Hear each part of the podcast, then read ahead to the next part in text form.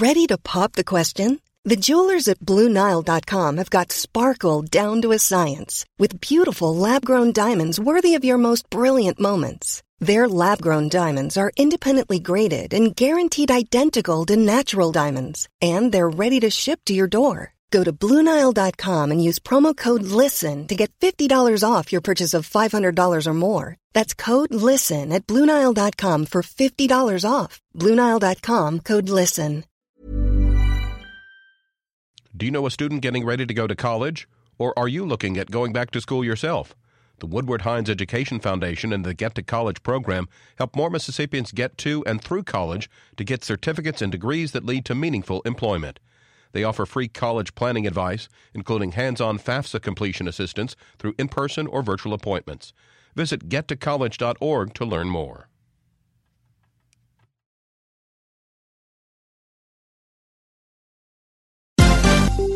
This is MPB News. Hi, this is Karen Brown. Thanks for checking out the Mississippi Edition podcast. If you like what you hear, click subscribe, hit like, or leave us a comment if your app has that feature. Then find other MPB podcasts by searching MPB Think Radio on your favorite podcasting platform. Thanks.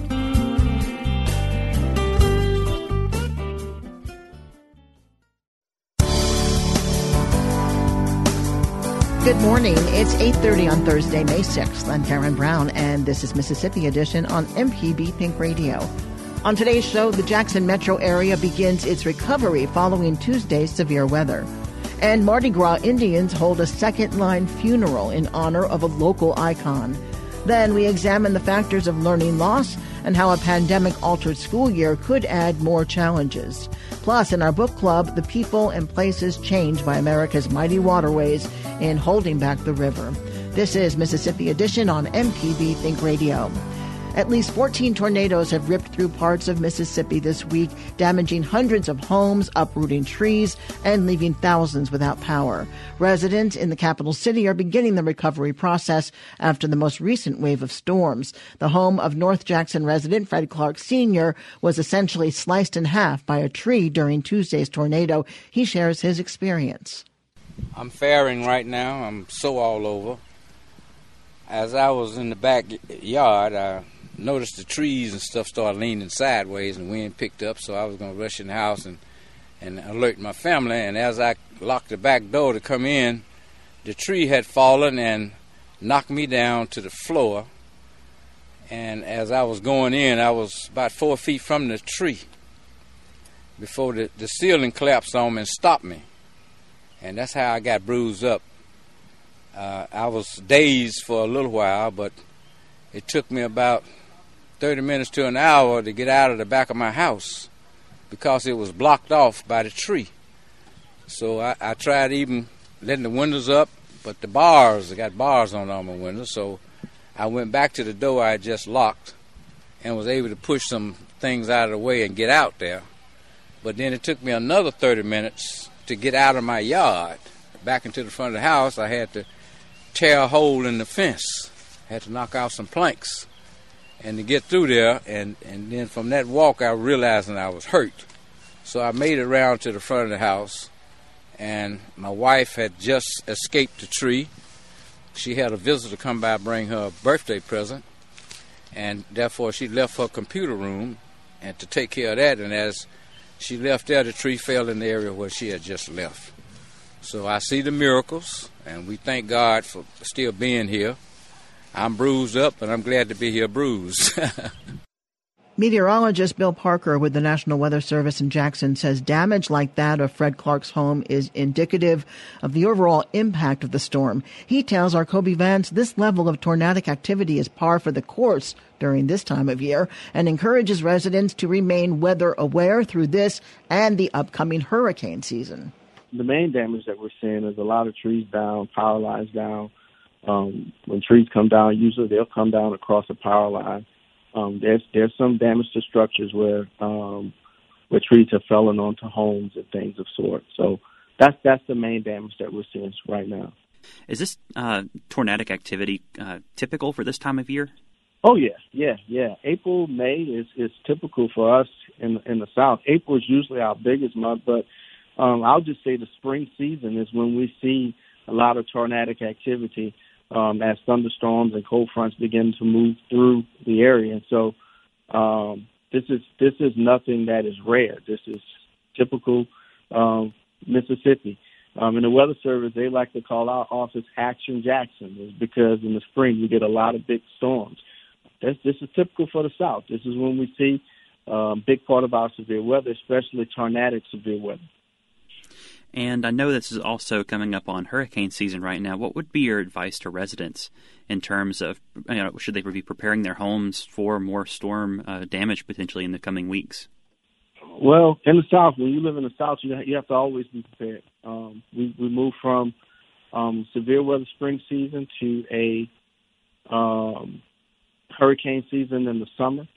Um, we, we're in the fall. We're also dealing with tornadoes again. Um, and so you always have to be prepared um, based on our geographic location of where we live. Um, we deal with a lot of hazardous weather. And so citizens should always have a plan in place um, for dealing with that type of weather, um, especially when it comes down to severe storms and, and, and, tornadoes. Um, hurricanes can also have a big event, big impact on us. And then we also deal with flooding. Um, remember last year also we dealt with with flooding um, of the Pearl River.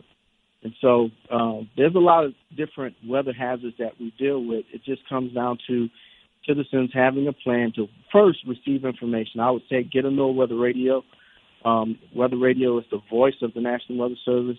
Um, if we issue a severe thunderstorm warning or tornado warning, that will alert you. Um, always pay attention to um, your local emergency managers and the, the, the messages that they may give you pay attention to your local um, broadcast meteorologists because they give information as well. And so it just comes down to um, having a plan.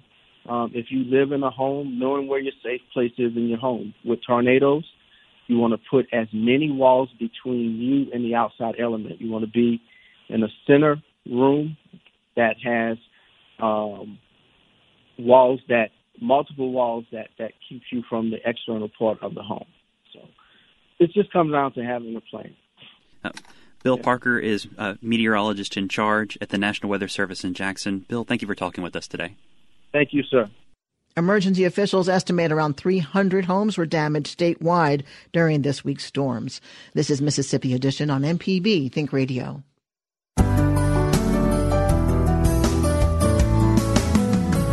I'm Karen Brown.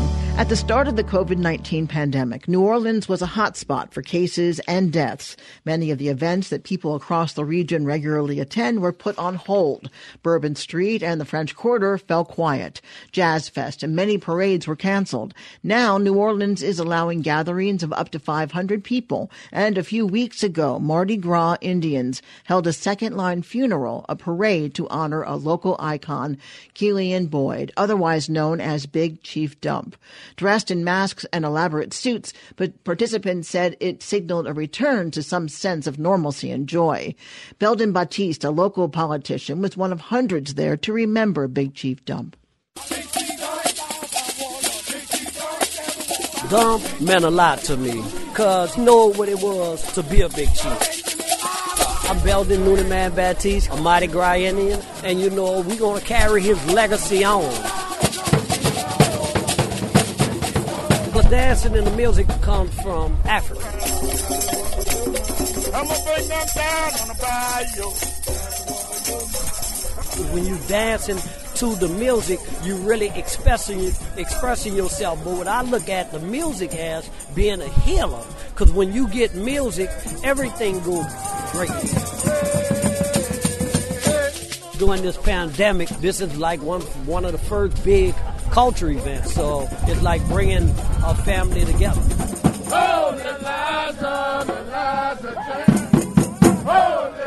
I think he's happy and excited because it's one thing when they you do a funeral, but when you do a funeral the way I live, that's a great feeling. We usually can parade all around. For my Uncle Lionel, we paraded three weeks but you got to do a certain thing with the pandemic rules. And so they're just going to go around, then they're going to stop. And after they're going to go to Congo Square without the, just the family and people and for the libation with the African drummers. It's great for the community to come together long as they practicing safe masks, hand sanitizer.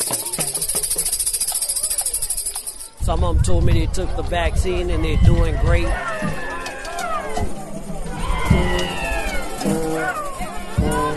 Right in Congo Square, our ancestors met. And it was the Indians that used to hide us when they used to come for the slaves and everything. So to be a Mardi Gras Indian is everything to me.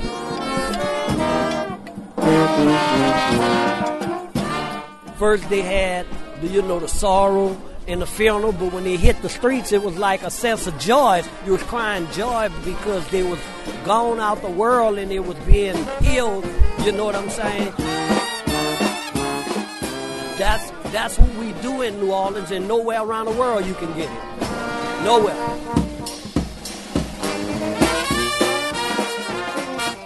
That was Belden Batiste at the Second Line Parade in New Orleans last month. That story was produced by Shalina Chatlani of the Gulf States Newsroom. The Gulf States Newsroom is in a partnership between WWNO in New Orleans, WBHM in Birmingham, and Mississippi Public Broadcasting.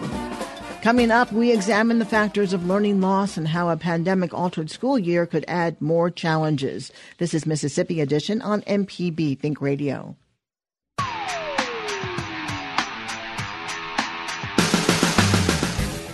Allison Walker, the Lady Auto Mechanic, host of AutoCorrect. If you're enjoying this podcast, try my podcast, AutoCorrect. We help steer you in the right direction with your car problems. Find me on any podcast platform or at autocorrect.mpbonline.org.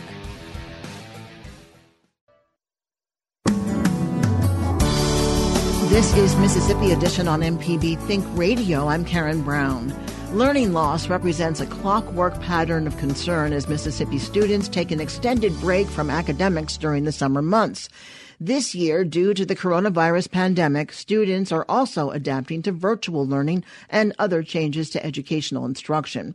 In part two of our examination of learning loss, MPB's Desare Frazier speaks with Delta State University professor Temika Simmons on the persistent challenges and factors facing students, teachers, and families for our students is really, really important for uh, for our parents and our educators to, to double down, which many of them have been doing, and making sure they have that additional scaffolding in learning in this new virtual context, which many of our students are in. So it's really, really critical for our kids right now that there's this extra layer of intentionality with parents and families and teachers wrapping around our students to minimize some of that loss.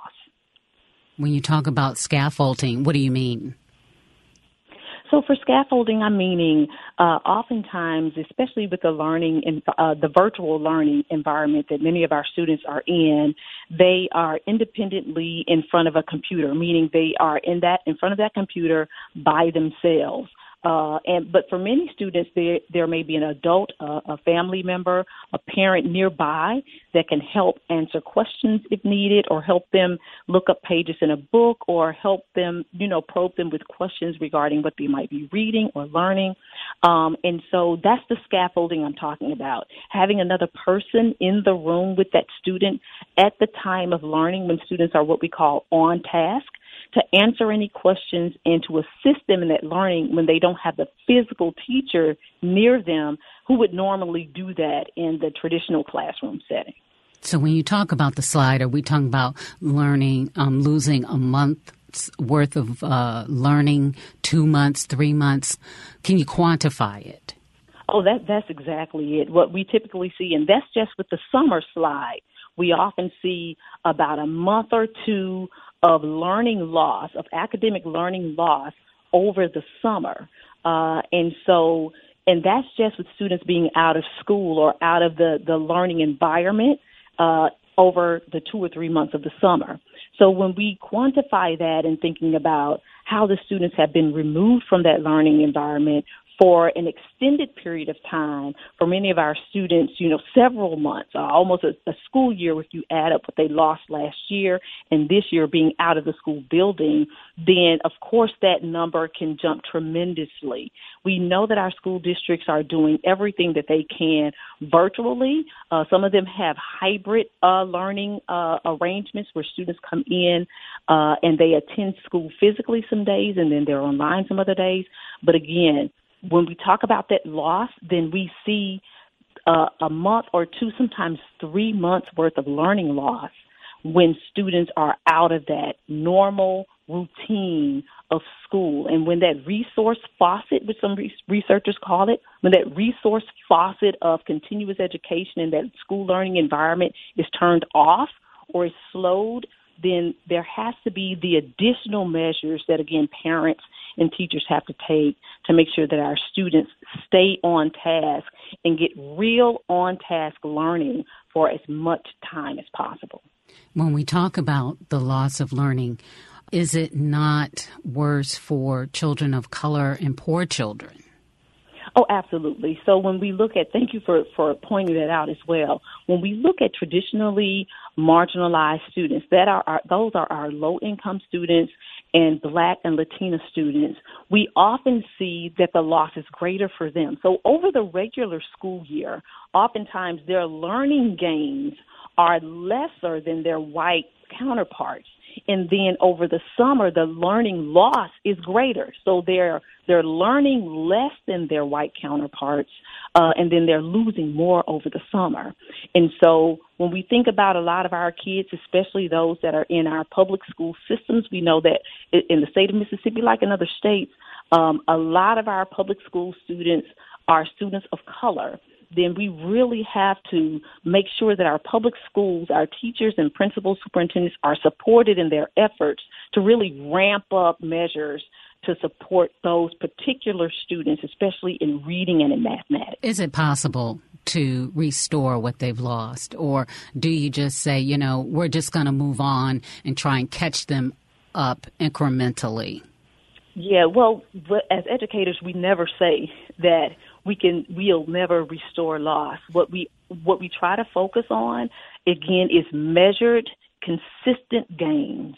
And so although you may not learn everything you lost in a month, certainly as you stated, there needs to be consistent and targeted steps for incremental learning to, to, to regain what was lost over the summer. And again, summer enrichment type programs are some of the best things that we have right now. So, I mean, should that. students be going to school year round this year? now, that's a that's a good question and a really good argument. Uh, and one that's a really active argument in educational circles, whether or not our kids need to stay in school year round. And there are pros and cons to both scenarios, whether schools are, kids are out for the summer or whether they are in all year round. The the focus, no matter what the um, what the, the scenario is, whether they're year round or not, should be again that consistent learning and time on task consistently for students in learning, especially in reading and mathematics. So whether they're doing that all year round or whether they're doing that through the school year and in the summer, it has to continue. Disruption is going to create, again, a loss of learning. Dr. Temika Simmons with Delta State University, thank you so much for your time, for your tips and insight. We appreciate it very much. Thank you. Coming up in our book club, The People and Places Changed by America's Mighty Waterways in Holding Back the River. This is Mississippi Edition on MPB Think Radio. Southern Remedies, relatively speaking, is a show that explores issues that relate to you and your family. To find out what we're all about, subscribe to the podcast by using any podcast app or by downloading our MPB Public Media app. This podcast is a local production of Mississippi Public Broadcasting and depends on the support of listeners like you. If you can, please donate today at mpbonline.org. And thanks.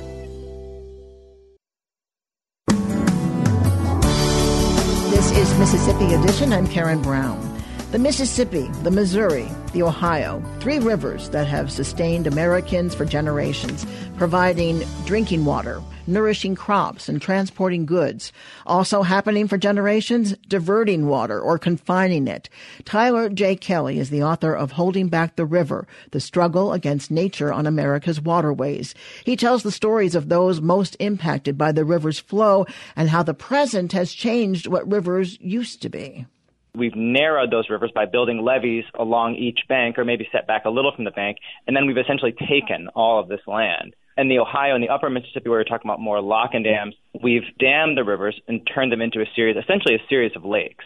And so you, you would have had as a natural dynamic river that had shallow spots, sandbars, deep holes, etc. Exactly what's described you know, Mark Twain's life on the Mississippi, which I cite a lot in my book. But what we've done with dams is basically created a series of still lakes, like steps, stepping up these rivers, up the Mississippi, up the Ohio. It's extremely unnatural what we experience now on the river. In Mississippi, last year, for a prolonged period of time, the Bonnet Carré Spillway in Louisiana was opened by Louisiana to prevent flooding in parishes. What this did in Mississippi was it released a whole lot of fresh water into Gulf waters, and that impacted oysters. Then that turned around and impacted restaurants and tourism and all of that. Do mm-hmm. you see those kind of conflicts between states? Yeah, absolutely. New Orleans metropolitan area is really what benefits from Bonnet Carré. If someone benefits like New Orleans metropolitan area, almost always someone else pays the cost. And interestingly, exactly what you're describing, the cost is often, in a way, it's like distant from from the beneficiary. So you know, one state would pay a cost and one state would benefit. For instance, you build a dam way up high on the Missouri River, you flood out an American Indian reservation taking tens of thousands of acres of arable land from these people way up in the Dakotas, and you're doing that to benefit navigation a thousand miles downstream in Omaha. It's this strange adjudication of who benefits and who suffers. And I think the Army Corps of Engineers is in the unenviable position of making those decisions. Tell us about some of the people, maybe one or two of the people you talked with who are impacted well, I think a perfect example of the case of Pinhook, which is a small African American village in southeast Missouri. And the people who settled there in the 1940s are coming up from Tennessee. And, and the way they tell it is they never really had an authentic choice about where to live in, in terms of southeast Missouri. Just this one area was really available to them. Again, this is Jim Crow, Missouri. And it was in this area called the Birds Point New Madrid Floodway, which is and has been since the 20s, a sacrificial piece of land, 130,000 acres that the, the U.S. Army Corps of Engineers can flood whenever uh, the river rises to a certain point. So it's part of the same system that Bonnet Carré is. The system of spillways designed to sort of let water out of the river right when it's really high. The thing about this village of Pinhook, they had been there since the 40s, and everyone using this land in, this, in the spillway had used it for generations. Nobody thought it was ever going to get flooded again. But then in 2011, it rained, it snowed, it rained some more. The river rose and rose and rose. And then all of a sudden, you know, I had the story from Deborah Robinson Tarver, who is sort of the unofficial mayor of Pinhook, and her sister Twan Robinson, and they said they found out about the activation of this floodway on Facebook just a day or two before the National Guard set up checkpoints and, and started forbidding anyone from going in there. So they rushed to pack up their belongings, lifetimes full of possessions. They scrambled to get U-Hauls, semi trucks, and it was a really I think stressful and upsetting experience for them. And it was less that they didn't feel that the floodway should have been utilized. I think they understood this sort of idea that this is a sacrificial piece of land, but they felt really poorly treated by the white power structure of the state, FEMA, Corps of Engineers, county, and they, they really didn't feel like they were communicated with, like they were respected, like they were informed adequately about the evacuation. And then May 2nd, 2011, the floodway was activated 400,000 cubic feet per second of water blasted down in there, completely destroyed all but one of the homes in Pinhook. And it took this community seven years to kind of negotiate with FEMA and other federal agencies for some kind of compensation to rebuild their homes. And they really never got what they had. There's actually some really interesting research, and I won't go far into it, by a sociologist at the University of Pittsburgh, Junia Howell, about how the more disaster aid a region receives, actually income inequality across race is exacerbated. So the black population actually loses wealth the more disaster aid an area receives, and the white population gains wealth. And I thought that was really fascinating. Because of the bureaucracy involved? I would have to defer to the sociologist to explain how that works. But yeah, I think one thing she pointed out is that African American population often would be renting, whereas a white population would be more so owning. You know, that's just a form of wealth ownership. And so the whole sort of disaster relief system is designed to restore private property that is owned and it's much less robust when it comes to like restoring rental properties. I think that's one thing that she points out. And she asked, what if we had a disaster relief system that was designed to rebuild communities rather than restore individual parcels of private property? Tyler J. Kelley is the author of Holding Back the River The Struggle Against Nature on America's Waterways. Thank you very much for being with us. Thank you so much. It's been my pleasure. This has been Mississippi Edition on MPB Think Radio. Thanks for listening to the Mississippi Edition podcast from MPB News and MPB Think Radio. Don't forget to subscribe if you haven't already, and if your app lets you, leave a comment or review. We really do appreciate it. Remember, you can always get in touch with MPB News on Facebook and Twitter, and fresh episodes of the podcast are posted every weekday morning. I'm Karen Brown. Thanks for listening. This is Mississippi Edition from MPB Think Radio.